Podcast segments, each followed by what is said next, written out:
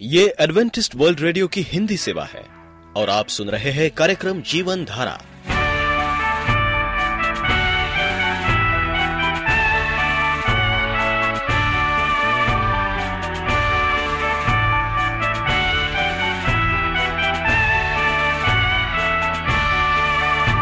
कार्यक्रम जीवन धारा सुनने वालों को मैं स्मिता और मैं अमित। हमारा प्यार भरा नमस्कार। एडवेंटिस्ट वर्ल्ड रेडियो की हिंदी सेवा में हम आपका स्वागत करते हैं। श्रोताओं, आइए, आज प्रसारित होने वाले कार्यक्रमों की जानकारी दे दें। आज होगी पहले स्वास्थ्य चर्चा, इसके बाद एक गीत होगा और फिर कार्यक्रम के अंत में पवित्र बाइबल का संदेश। तो चलिए, स्वास्थ्य चर्चा सुनने से पहले सुनते हैं ये गीत।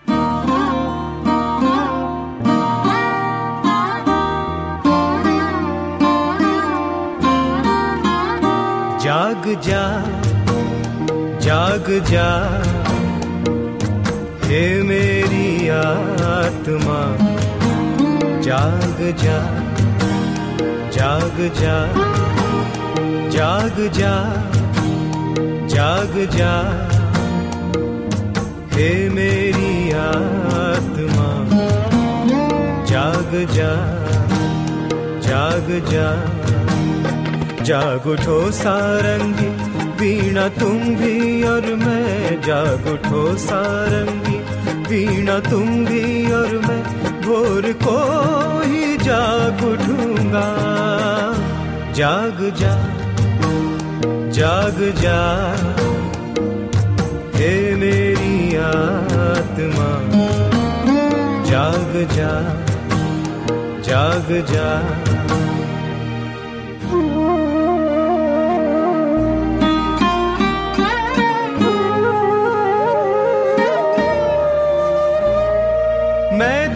देश देश के लोगों के बीच तेरा धन्यवाद करूँगा।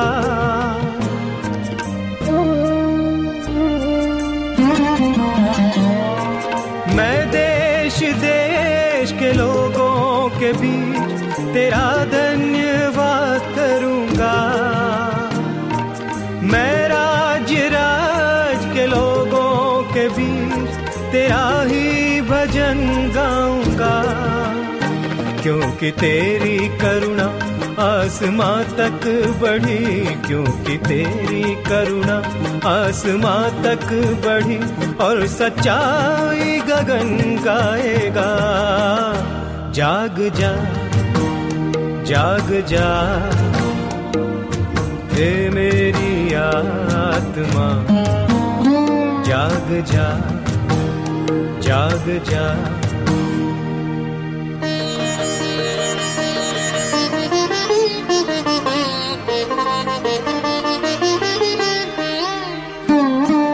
हे परमेश्वर, तू स्वर्ग के ऊपर अति महान है।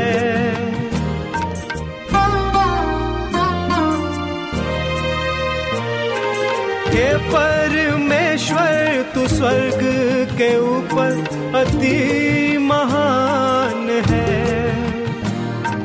और तेरी महिमा पृथ्वी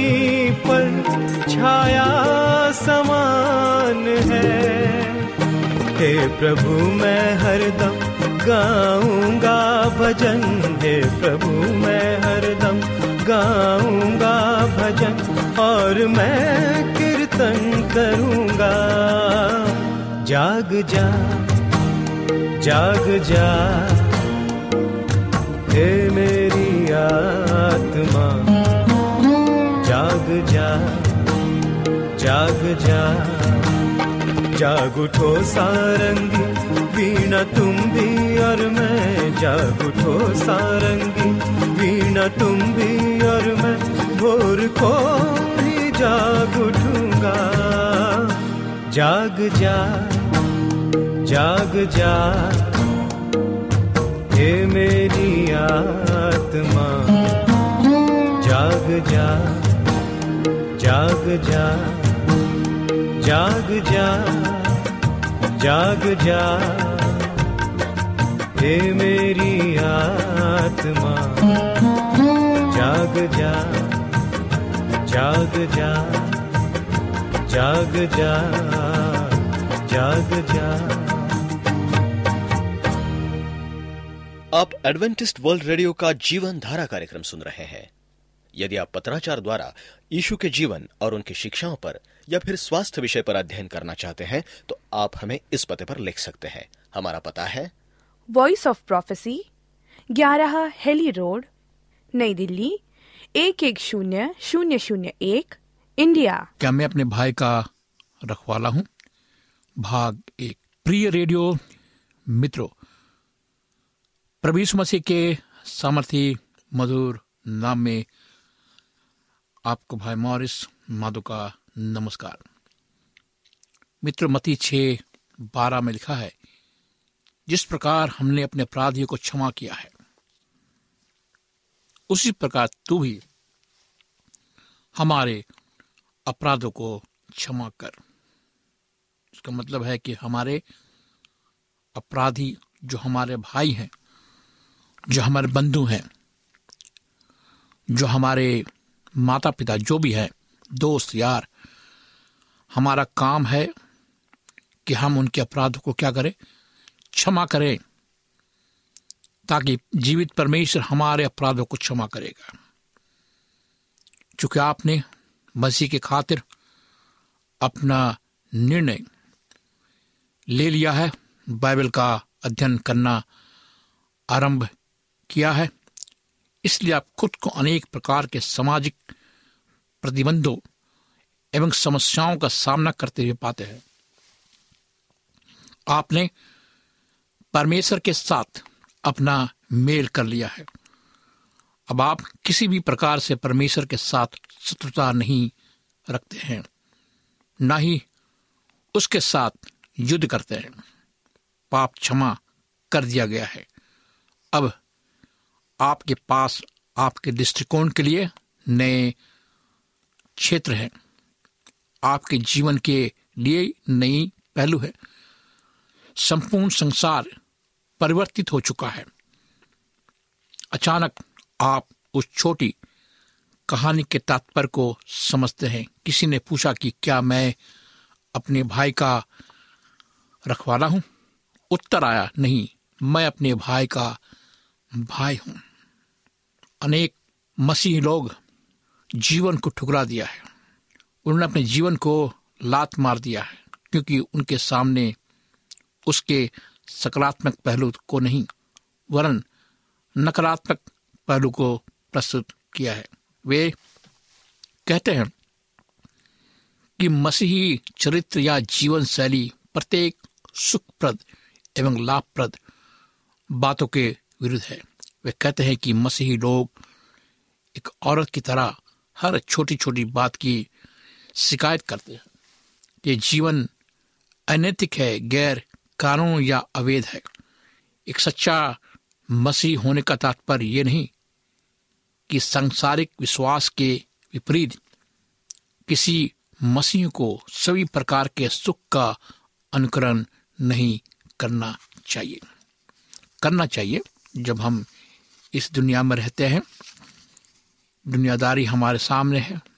हमें दुनिया को भी देखना है। लेकिन हमें दुनिया में फंसना नहीं है। फंसना नहीं, हमें पाप को त्याग देना है। भजन संहिता का लेखक ये कहता है, भजन संहिता छत्तीस आठ में, वे तेरे भवन के चिकने भोजन से तृप्त होंगे और तू अपने सुख की नदी में से उन्हें पिलाएगा। भजन संहिता छत्तीस आठ, क्योंकि परमेश्वर का सुर, परमेश्वर सुर और ढाल है। परमेश्वर अनुग्रह करेगा और महिमा देगा। और जो लोग खली चाल चलते हैं, उनसे वो कोई अच्छा पदार्थ न छोड़ेगा।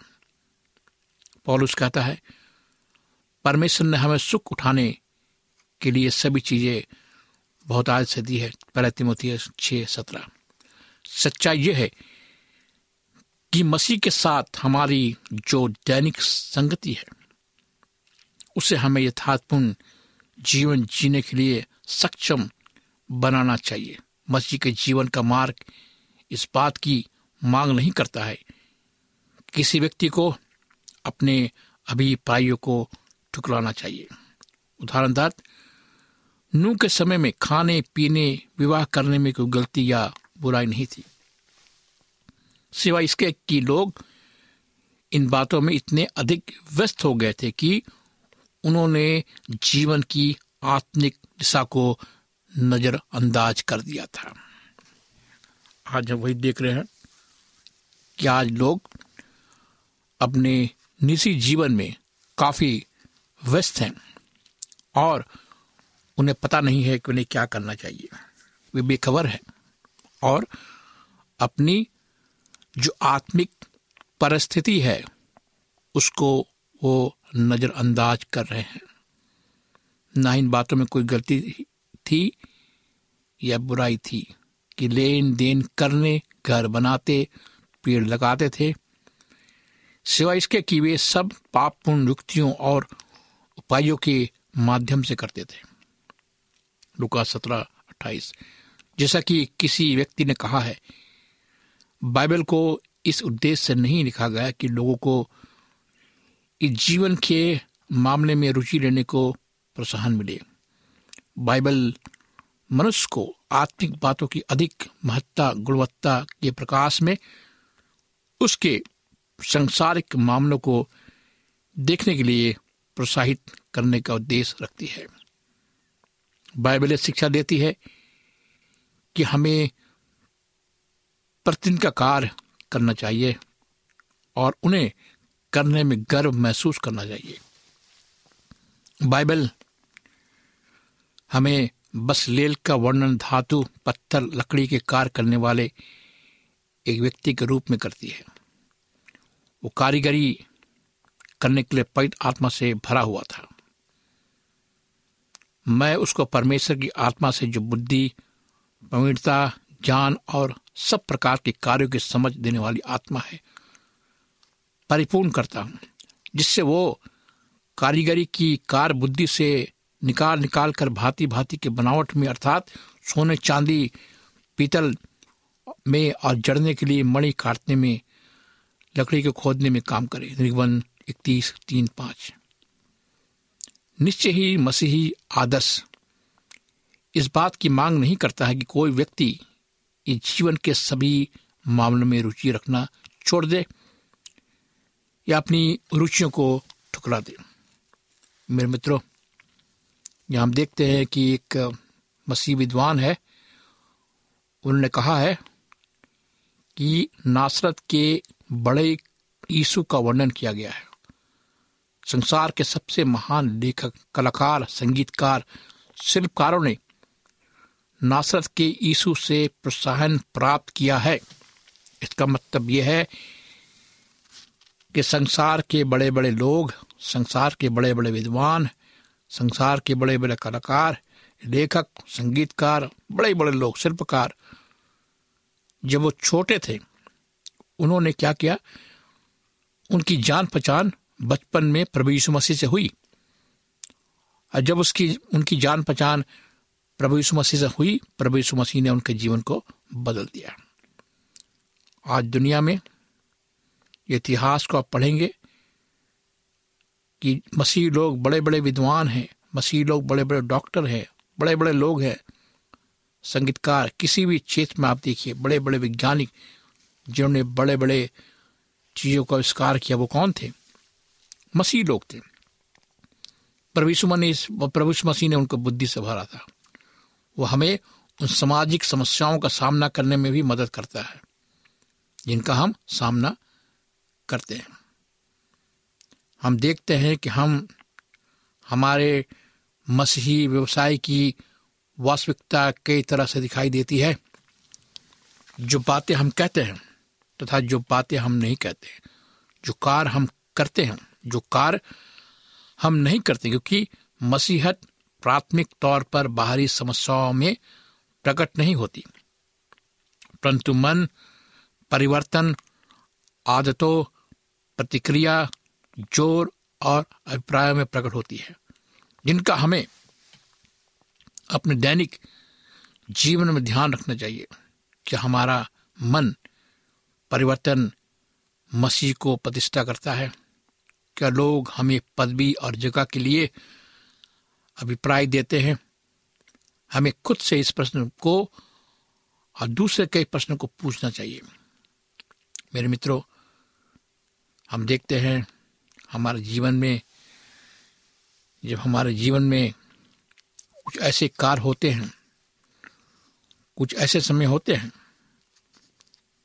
जब हम ये सोचते हैं कि हमारा जीवन जो है एक ऐसा जीवन है एक स्वार्थ का जीवन हम जी रहे हैं।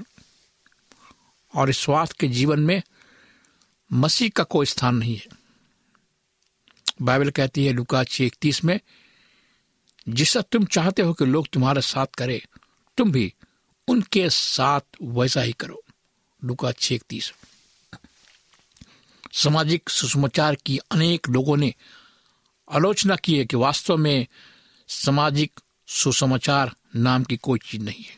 केवल एक सुसमाचार जैसा हम पहले कह चुके हैं कि वैसा ही मैं अब फिर कहता हूँ कि उस सुसमाचार को छोड़, जिसे तुमने ग्रहण किया है।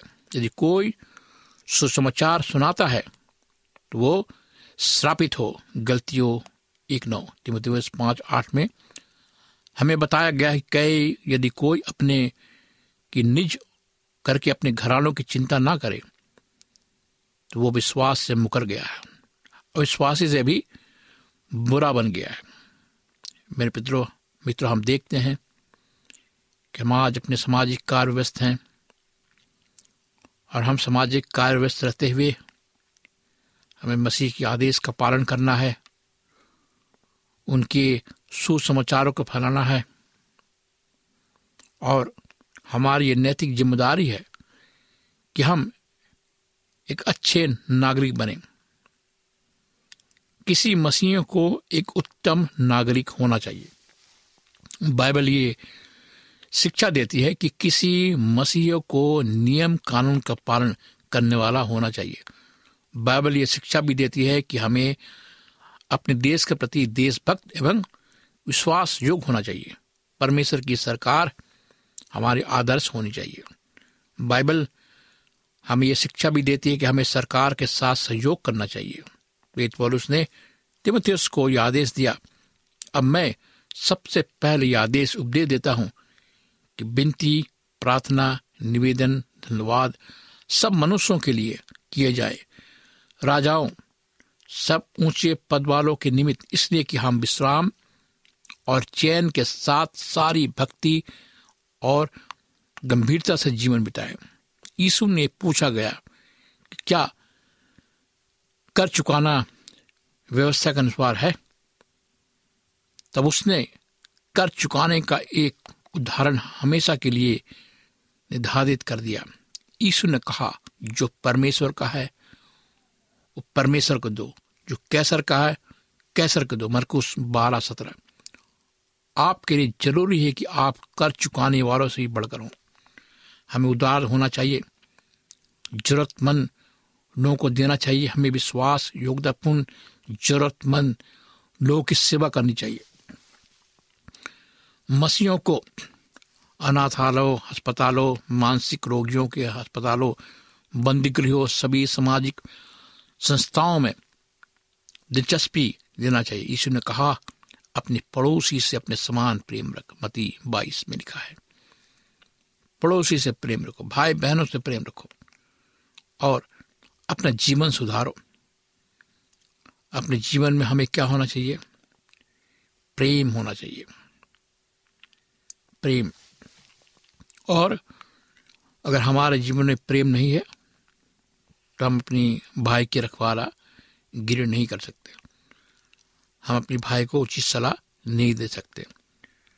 हम उससे घृणा कर सकते हैं। दुर्व्यवहार कर सकते लेकिन मसीह हमसे कहता है कि हमें अपनी भाइयों की देखभाल करना है, यानी कि हमें अपने भाइयों को देखना है, समझना है, जानना है। आइए हम प्रार्थना करेंगे और विनती करेंगे कि आज जब हम प्रण लें कि हम अपने भाइयों को देखभाल करेंगे, हम अपने भाइयों से प्रेम रखेंगे। आइए हम प्रार्थना करें। जीवित परमेश्वर पिता हम आज तेरे पास आते खुदावन अपने गुनाहों को लेकर। हमारे पापों को धो, हमारे ज़िंदगी को बदल। हमारा जीवन प्रभु कांटों से भरा हुआ है, तू जानता है कि हम परेशान हैं उदास है खुदावन। हमारा जीवन में कोई शांति नहीं। हमारा जीवन को पहले प्रभु शैतान ने पकड़ रखा है। हमारे अंदर जो भी शैतानी ताकत है, उसे निकाल। कि हम तेरे रास्ते पे चल सके। इस प्रार्थना को प्रवेश मसीह के मधुर सामर्थी नाम में मांगते हैं। आमीन। मित्रों, अगर आप उदास है, निराश अगर आप चाहते कि मैं आपके लिए प्रार्थना करूँ तो आप मुझे पत्र लिखिए, फ़ोन करें, ईमेल करें। मेरा ईमेल नंबर है Morris A W R at Gmail dot com Morris M O R R I S A W R at Gmail dot com इस कार्यक्रम को सुनने के लिए आपका धन्यवाद। परमेश्वर आपको आशीष दे।